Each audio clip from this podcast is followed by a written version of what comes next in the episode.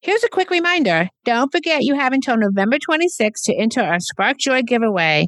We'll announce our winners during our best of show on December the 3rd.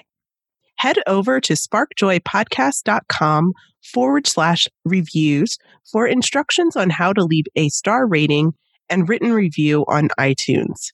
Then shoot an email to contact at sparkjoypodcast.com with your username for a chance to win one of six coveted KonMari themed prizes that spark joy in celebration of our two year anniversary.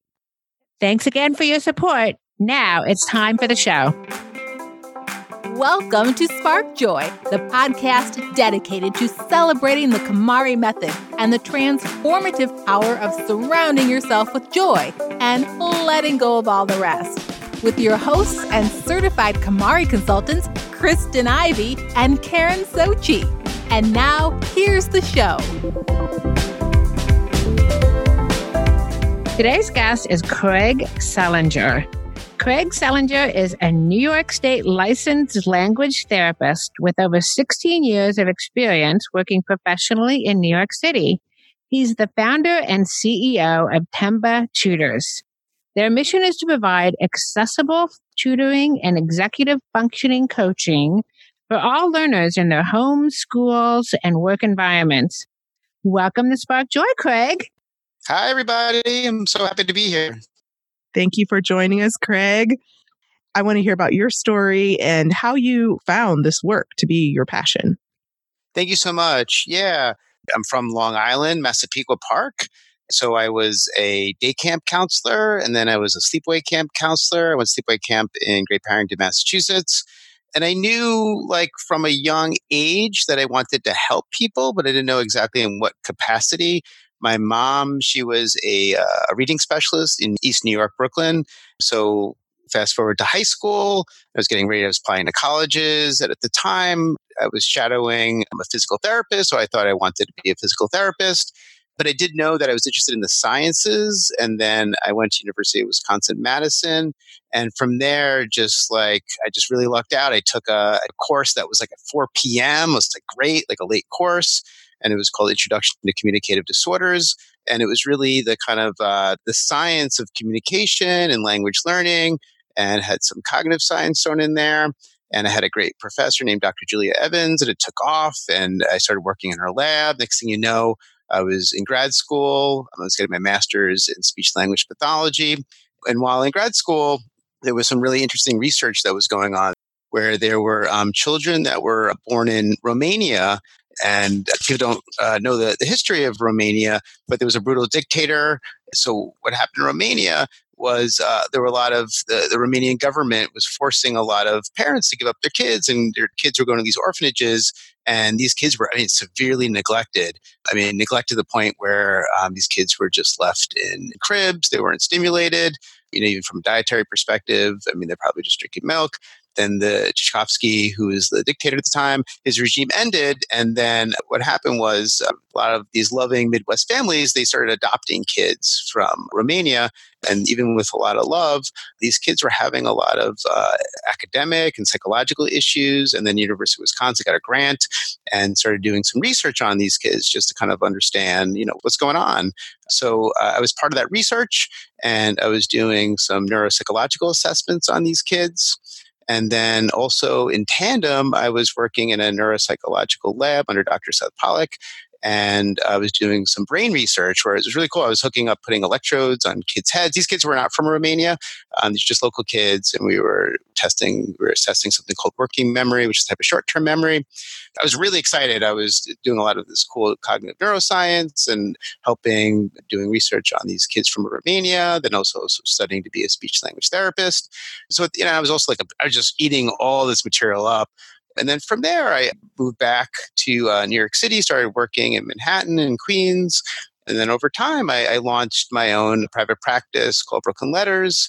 And then uh, a few years later, I, I launched Themba Tutors um, because I just noticed that in the tutoring sector, there was a, a big need for the type of work that I do as a speech language therapist. We teach strategies, how to help these students become optimal learners, And the idea is that by teaching these strategies, they become just better lifelong learners, whether, you know, they, they move on to college or they move on, you know, eventually to hopefully become a CEO of a company one day. But we kind of fill in a, a much needed gap where these kids are struggling with, with specific skills. And what we're really doing is we're teaching these skill sets. They can adopt these skill sets and just become uh, better lifelong learners. Wow, it's so cool how a lot of the services you must offer are so research based. I'm so glad that you had the chance to really prove the connections here. And I'm curious, like I have not really explored tutoring programs in quite some time. I would love to hear like a particular example of what type of services that Themba Tutors offers. There's kind of corporate America, where there are corporate America tutoring companies, and I'm not saying anything bad about them, but it, it is a corporate structure. And then there are tutoring companies that are more localized, and that's what we do. And then within the localized tutoring companies, the way I perceive it is, you know, there's tutoring, which, you know, when you think of tutoring, you know, you think of, you know, a tutor comes over, you know you see look at the you know the child needs help with certain content you help you know you teach the student the content you help them with their homework you help them prepare for tests what we do is more we look from a more holistic perspective but what i mean by that is again we, we mostly work with students that are struggling parents that are struggling so you know we're starting from a point where you know parents are getting frustrated and they really need help and we come in so it's not like we're at a starting point where families are ebullient and happy and excited. You know, we're starting from a level of frustration and we have to kind of come in and, you know, try to figure out like what needs to be done. So, you know, so number one, it's the assessment. You know, we're, we're looking at one, we're multidisciplinary. We work with a lot of local neuropsychologists where they do what's called the neuropsychological assessment, which is like a super comprehensive assessment where kids have um, go through days of testing and, multiple ba- batteries of testing, and these reports can literally be like 20 to 30 pages long, where it really breaks down the student's profile. So we use that to really understand the child's learning, you know, their strengths and weaknesses and their personality. And then we also, you know, when we get to meet families, we get to learn about the family system. What's really neat, we go to the family's home. So we get to see what the kids' bedrooms like, what their backpacks like, the dynamics between you know students and their parents you know we get to see kids you know being kids you know and then we also see how kids approach homework how they approach studying so we get a real like organic raw lens and then you know the idea is to give them practical strategies for how to become more optimal learners i think home organizers have had a lot of clients who either self-identify as having adhd or at some point along the road they've been actually diagnosed with that.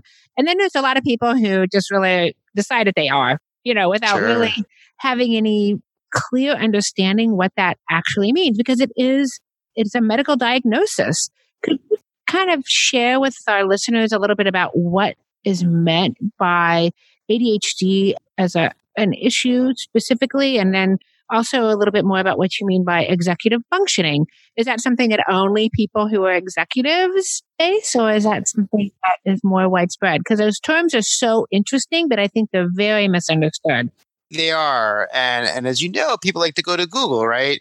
So if you're, you know, whether you think you have ADHD or you're sick, you know, you go to Google. It's really hard to use Google as a resource to kind of self diagnose, you know, what's going on. The starting point is, you know, finding the right professionals. So in terms of ADHD, you know, the, the best professionals out there are they're called clinical neuropsychologists. And there's within the field of psychology, there's a branch called neuropsychology. Since the 90s, we've just learned a tremendous amount about the brain. And then um, neuropsychologists you ideally use that research, and then you have a, a variety of uh, test batteries where they ideally can figure out the you know what's the underlying issue if there is so that's the, the best starting point. point and then uh, aside from clinical neuropsychologists that, that assess adhd you know there's also psychiatrists play a big role in terms of the medication but you know aside from clinical neuropsychologists you have to be kind of careful like I had a friend who was diagnosed with ADHD. He went to his doctor, and his pediatrician's like, "Yes, you have ADHD," but there was no diagnostic test that that doctor you know performed but you know medical doctors can do that they, they have the right ethical right to diagnose adhd and, and it's a tricky disorder to diagnose and that's why it's really important that you have a thorough assessment background history is so crucial and so the parent play a big role in, in the oral history of the child which is an important piece of the diagnosis and the schools as well the teachers get to know the child so it's very comprehensive. It's not uh, you know an easy diagnosis to make. So that's one. And then two, you don't learn about in Google. And I'm telling you just from my training and working with hundreds of families, there's a lot of comorbidity where it, you know you read about things, everything seems clean cut, but there are a lot of kids that have ADHD and they also have something else as well. But according to the American Psychological Association, attention deficit hyperactive disorder is one of the most common mental disorders affecting children. ADHD also affects many adults. Symptoms of ADHD include inattention, which is not being able to keep focus, uh, hyperactivity, and impulsivity. And an estimated 8.4% of children and 2.5% of adults have ADHD. It is more common among boys than girls. And then what's also very important is symptoms must occur in multiple settings. So if someone is uh, exhibiting ADHD, for example, only in school, but nowhere else, that doesn't actually define ADHD. They have to have these difficulties, you know, at home and at school. Interesting, sure. And so, what about executive functioning? What what is that exactly, and how does that show itself in the world? Yeah, executive functioning right now is like the hottest term, and, and even in the tutoring field, it's it's super hot. So it's used a lot. One thing about executive functioning, it is not a medical diagnosis. It's more of a descriptive term. Executive functioning is a neuropsychological term that refers to a person's ability to activate or cue a neural system, which I'll explain later, to help him or her perform efficiently across a variety of functions.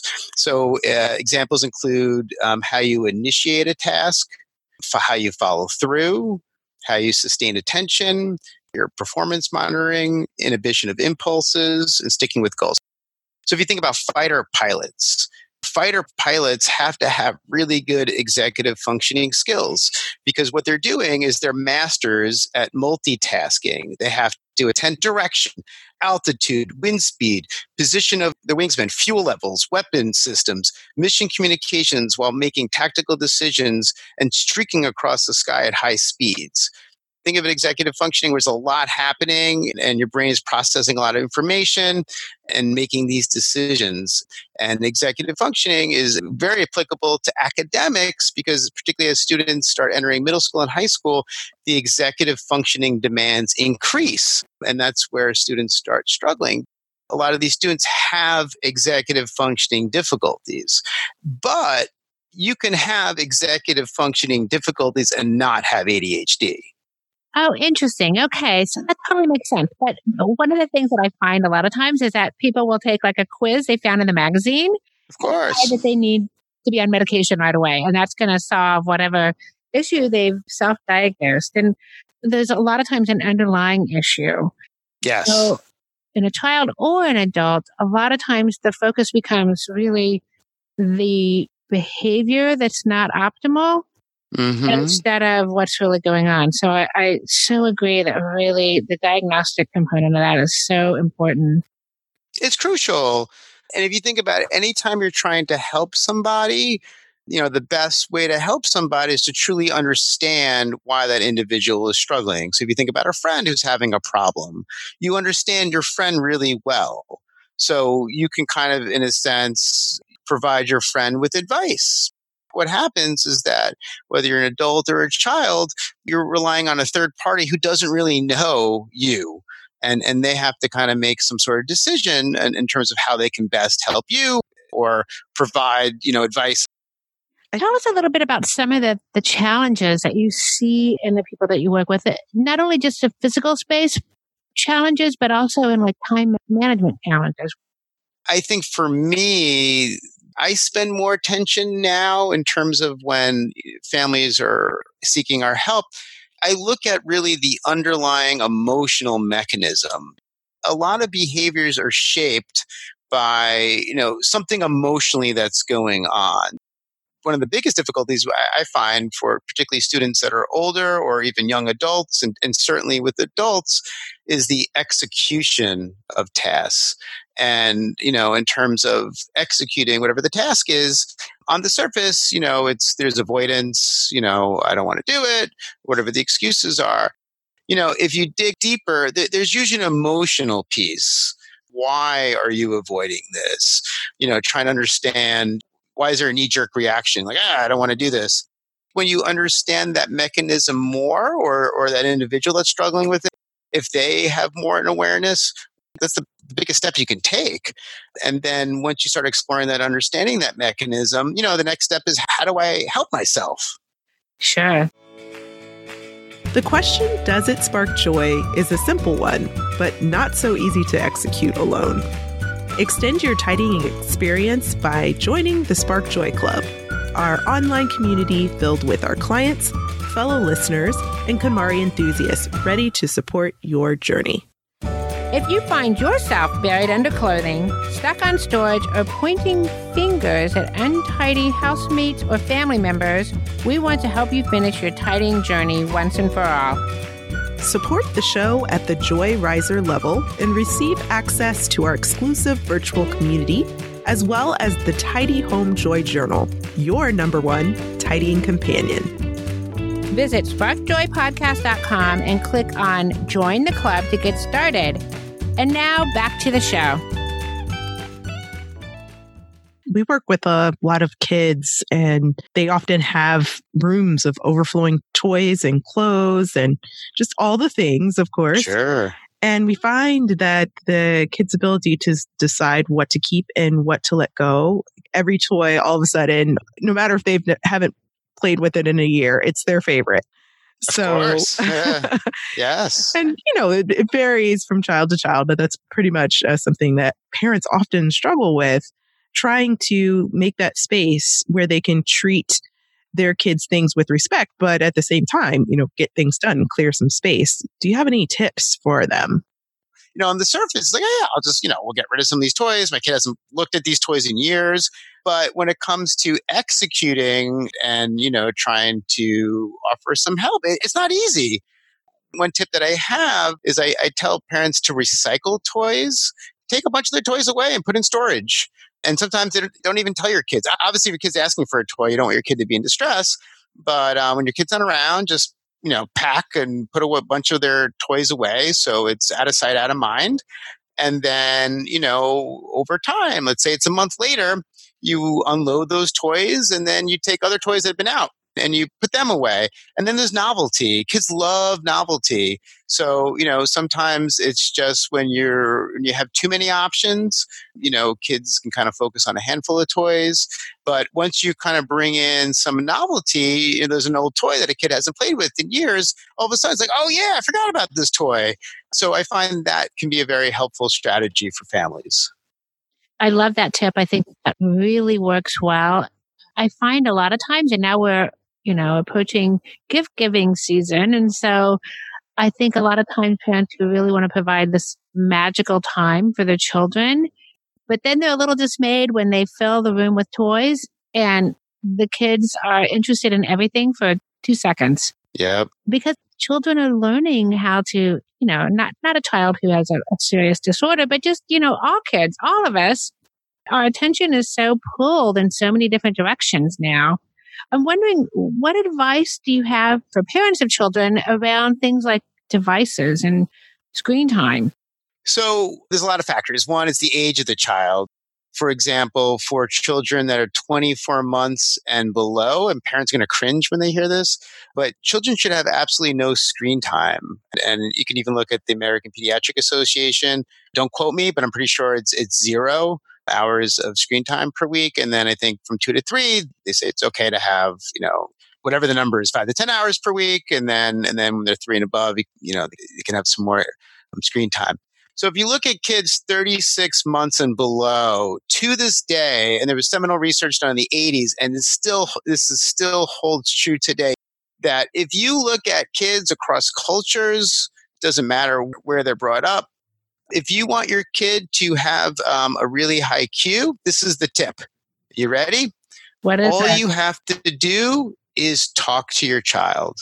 Oh, The number of words they hear per day, and again, I think it's something like if they hear 30,000 words per day compared to kids that have, you know, there's, there's research on 20,000 words per day and 10,000 words per day. But kids that are about 30,000 words per day score about in the in the threshold of being gifted when they're older. Talking to your kid doesn't mean you say no, no, no, no, no. It's having a social interaction with your child. Even at birth, kids, they're processing language. They're like computer processors and they're learning early on um, how to process speech. So if you think about if you go to a foreign country, you don't know the language, you can't make out what they're saying. But babies, when they're born, their brains are programmed to figure out what the heck you're saying, how to discriminate those sounds into meaning. And that's the foundation for language. So just from the get go, it's really important to talk to your kids and hold your kids and have that healthy attachment. What's happening now is with devices, I, I'm a parent, I have two kids. I have a child who's six and a child who's three devices make parenting easy, right? It, Yeah. it really decreases your stress level as a parent because kids love technology. They're glued to it. But what's, I hate to say it, is that, you know, what you're, by kids being exposed to technology, they're not hearing that linguistic growth and the linguistic communication they, they need to blossom those cognitive linguistic skills. Now you can say, well, what if a kid has an iPad? I'm talking to the kid while playing the iPad. Yeah, that is better than your kid just sitting there playing the iPad. The iPad's talking to you. But in terms of word count, the research has shown that you cannot count words that are produced by the TV, by the radio, by i- iPads, by your computer. It has to be words spoken from adults, ideally, like in a healthy social emotional play context.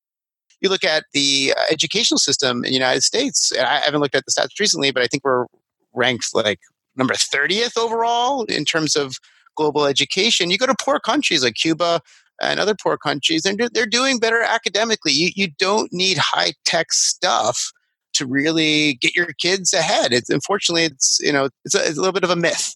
And again, I'm not anti-technology. Technology does have its place, but it just really comes down to the basics. And if you stick to the basics, your your kid will do well. also, I think the application of this idea to adults, right? Because I know that there's just so many draws on our attention. And I have found myself when I've been working on a big project or doing some writing that I get into this ridiculous cycle of, okay, I'm going to, if I write two paragraphs, then I can get on Twitter for a little bit.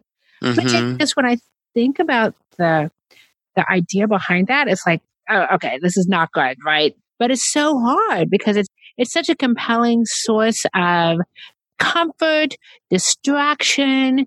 You know what it is, Karen? Technology, what it does, it triggers the dopamine systems. And it's like taking a hit of cocaine. And I'm not joking. There's research that supports that. So every time you, you check your phone, it's like a little bit, it's like taking a sniff of cocaine. And we're surrounded by drugs. And it's hard. You, you know, we're all struggling with this. If you look at the science, we, we don't really need all these technological drugs. And uh, obviously, there are, I'm not, again, anti technology, use technology all the time but it- it's something that I think as whether you're a parent or you have a child, you have to create systems to kind of prevent the overdose of these drugs is it really can impact your social emotional well-being kids feel isolated I, adolescents are feeling really isolated these days because adolescents are checking their you know their twitter feeds seeing what their friends are doing they feel like they're being missed out there's a lot of distractions out there and that's again that leads also kind of into executive functioning with impulsivity and, and particularly if you're highly impulsive you know you're going to want this drug all the time Sure. Earlier, you had mentioned kind of the challenges in finding a good tutor or coach for working on these issues. What do you suggest parents and, and adults who feel that they would benefit from something like this? How can they find someone that's qualified, that will meet their needs and help get them on a good path toward, you know, improving their ability to function in the world? no absolutely i think it's trying to teach those to be savvy consumers so let's say you think your child doesn't have adhd or learning disability or you know something significant that's really interfering with learning you have a lot of options you can go with you know tutors or teachers And then if your child has a significant, like let's say they are struggling with ADHD or a learning disability, then you should look for specialists. And in general, what happens in the private sector, it's it's overwhelming. I mean, there's a lot of terms that people say, I'm this, I'm a coach, I'm this or that. But at the end of the day, if if your child is significantly struggling with something, you should find out what are they licensed or certified in your state. Um, does the state recognize that title? And then, you know, if they are licensed or certified, it should be an area of expertise that's within their license or, or certification. So, for example, in tutoring, my grandma could be a tutor. She can say, I'm an ADHD tutor. I'm an ADHD coach. In New York State, if you knocked on New York State's door and you said, "Hey, I'm, I'm working with, um, you know, Shirley, Craig's grandmother, and she's an ADHD coach," New York State would say, "There's no such profession as an ADHD. We don't recognize that. What is she licensed or certified in?" So those are the questions you should really ask. Absolutely. I think that what you just mentioned was really important because there's this whole idea that I had never known before that coaching is so unregulated. I had no idea. And then I'm not saying like there could be ADHD, say coaches, executive functioning coaches that are licensed in special education or speech language pathology or in psychology. So, you know, you, you look under the hood and they could be absolutely legit, but a lot of parents don't take that step. That's so helpful. I mean, just like a challenge like tidying up sometimes you know what the issue is, but you just don't know where to start in terms of what direction to go in terms of understanding what professionals are out there and how they're qualified or maybe not so qualified. So that's very helpful. And before we let you go, Craig, we also want to ask you what your favorite tidying tip is for people who are managing with an attention disorder. Yeah, no, it's a great question. I find, you know, if you have, let's say, pen and pencils, and they're scattered throughout your home, you know, you should create, you know, some sort of drawer where your pencils and pens live. For me, that once you find that all objects should have a place to live, it creates organizational systems and it creates predictability. And then when there's predictability, you know, when we're all so busy during transitions, you know where things should be. And then if you live, you have a family and you'll agree upon, like, hey, this is the home for, you know, printing paper. This is the home for, you know, where we're all going to keep all of our shoes. And I think once you have kind of a, an agreement within a family, it, things just tend to run more smoothly. A place for everything and everything in its place. Yes. That's out of the Marie Kondo handbook. Oh, I didn't know that. That's funny. And at this very moment in time, what sparks the most joy in your life, Craig? Yeah. So I think turning 40 was very significant. And at this point in my life, what I've noticed sparks the most joy tends to be things that are very simplistic in life. And on top of that, I'm really, since I live in, in New York City, we have four seasons is just really enjoying um, those simplistic things that each season has to offer. So now we're, you know, starting fall. So I was just this weekend, I was upstate. You know, the apple cider donuts are now out. And Honey Crisp apples are back. And so, you know, those simple things, you know, do spark a lot of joy. And I noticed that particularly when it's seasonal, I even enjoyed even more. So I, I look forward to those seasonal moments. That sounds great. You've made me hungry for cider donuts. so, finally, do you have any parting words of wisdom for those who might be working toward increasing their functionality and time management? Yeah, so I'm not going to lie. So I, I, cheat a little bit, and I, I wanted to find a really nice quote. So something that I do on the side. Actually, I've been practicing for the last three years. I do jujitsu, I found this quote that Madonna said. It actually relates to, to jiu-jitsu, and I think it also relates to when you're empowered to create change. So what Madonna once said, she said, no matter who you are, no matter what you did, no matter where you've come from, you can always change, become a better version of yourself. And during you jujitsu, the martial arts, there's a lot of struggle. I mean, when I started, I, I had no background in martial arts. I was terrible. And you kind of have to leave your ego at the door. But, you know, you just tell yourself, just show up, just do it. And over time, again, you know, create change. It's not like, you know, you're going to try something and it's all of a sudden you get a quick fix. That that's not true change true change happens over time and it's not something that you say hey you know i did this all this week and yeah, all of a sudden i'm a lot better it's just something that you have to work at daily and um, if you journal which is also a helpful tip let's say you're working on a goal and you start today i'm working on this guaranteed if you work on that goal every day and you journal about it two three months from now you're going to go back and like wow I, I really have made a lot of improvement it may not feel like you've made a lot of improvement but if you go back and you look from where you started, there's a whole process with ups and downs. Times you're like, I'm going to give up. But guaranteed, if you persevere and stick with it, you will become a better version of yourself. Wow, that was a great thought. And we always love a good Madonna quote. Yes. well, Craig, thank you so much for being Thank you so much, Karen and Kristen. You're awesome. To learn more about Themba Tutors, you can find them at thembatutors.com. On their website, you can actually set up a free call to discuss your concerns and see how Themba Tutors could help you reach your full potential. Exclusively for SparkJoy listeners, Craig has compiled some awesome productivity and organizational apps for students and adults. Head over to our show notes for details. So now we want to hear from you. Tell us your burning tidying questions or share stories about how KonMari has impacted your life. Head over to Apple Podcasts to subscribe and review the show, which helps us reach others along their tidying journeys. To extend your tidying experience, you can join the Spark Joy Club. Visit sparkjoypodcast.com and click Join the Club to become a member of the Spark Joy community or join us on Facebook, Instagram, and Twitter. Thanks for tuning in and we hope your day sparks joy.